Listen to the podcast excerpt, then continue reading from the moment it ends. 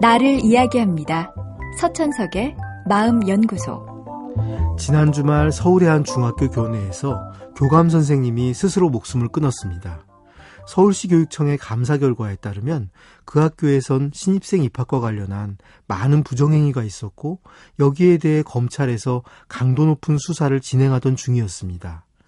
불과 몇 달 전만 해도 자녀를 입학시키고 싶은 선망의 대상이던 학교가 지금은 학생들이 심리적인 상처를 받을까 우려해서 임시 휴교를 하는 처지에 몰렸습니다. 그런데 이 사건의 가장 큰 피해자는 지금 학교에 다니고 있는 학생들입니다. 대다수의 학생들은 더 나은 교육을 받고 싶어서 힘든 과정을 거쳐 이 학교에 입학했을 겁니다.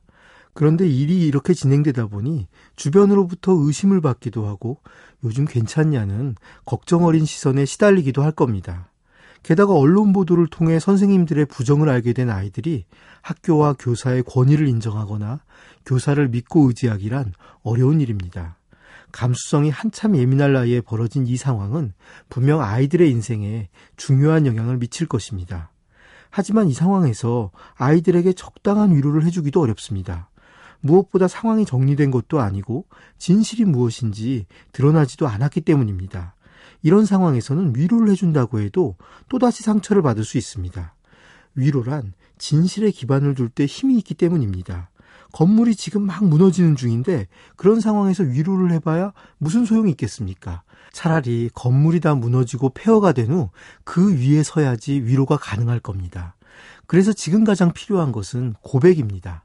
학교 재단이사장이나 교장 선생님 등 책임 있는 분들이 솔직하게 잘못을 고백해야 합니다. 아이들의 더 큰 상처를 막고 세상에 대한 불신을 아이들이 뼛속 깊이 새기지 않게 하려면 그 방법밖에는 없습니다. 수사에 의해서가 아니라 자발적으로 잘못이 있다면 모두 고백하고 용서를 구하고 아이들에게 사과해야 합니다. 그런 어른으로서의 모습을 보여야 합니다.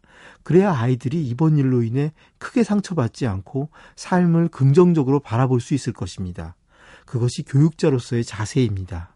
지금 우리 사회엔 상처가 너무 많고 그저 힐링이란 말로 포장된 값싼 위로가 유행입니다.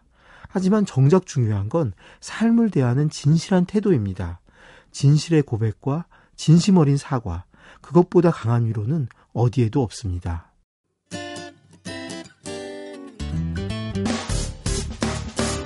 기쁠 때면 내게 행복을 주는 슬플 때면 나의 눈물 닦아준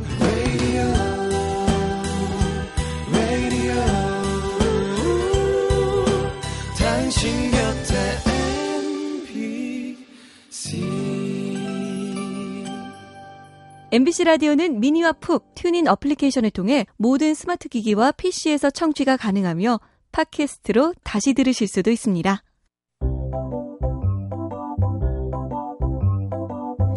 서천석의 마음연구소. 지금까지 정신건강의학과 전문의 서천석이었습니다.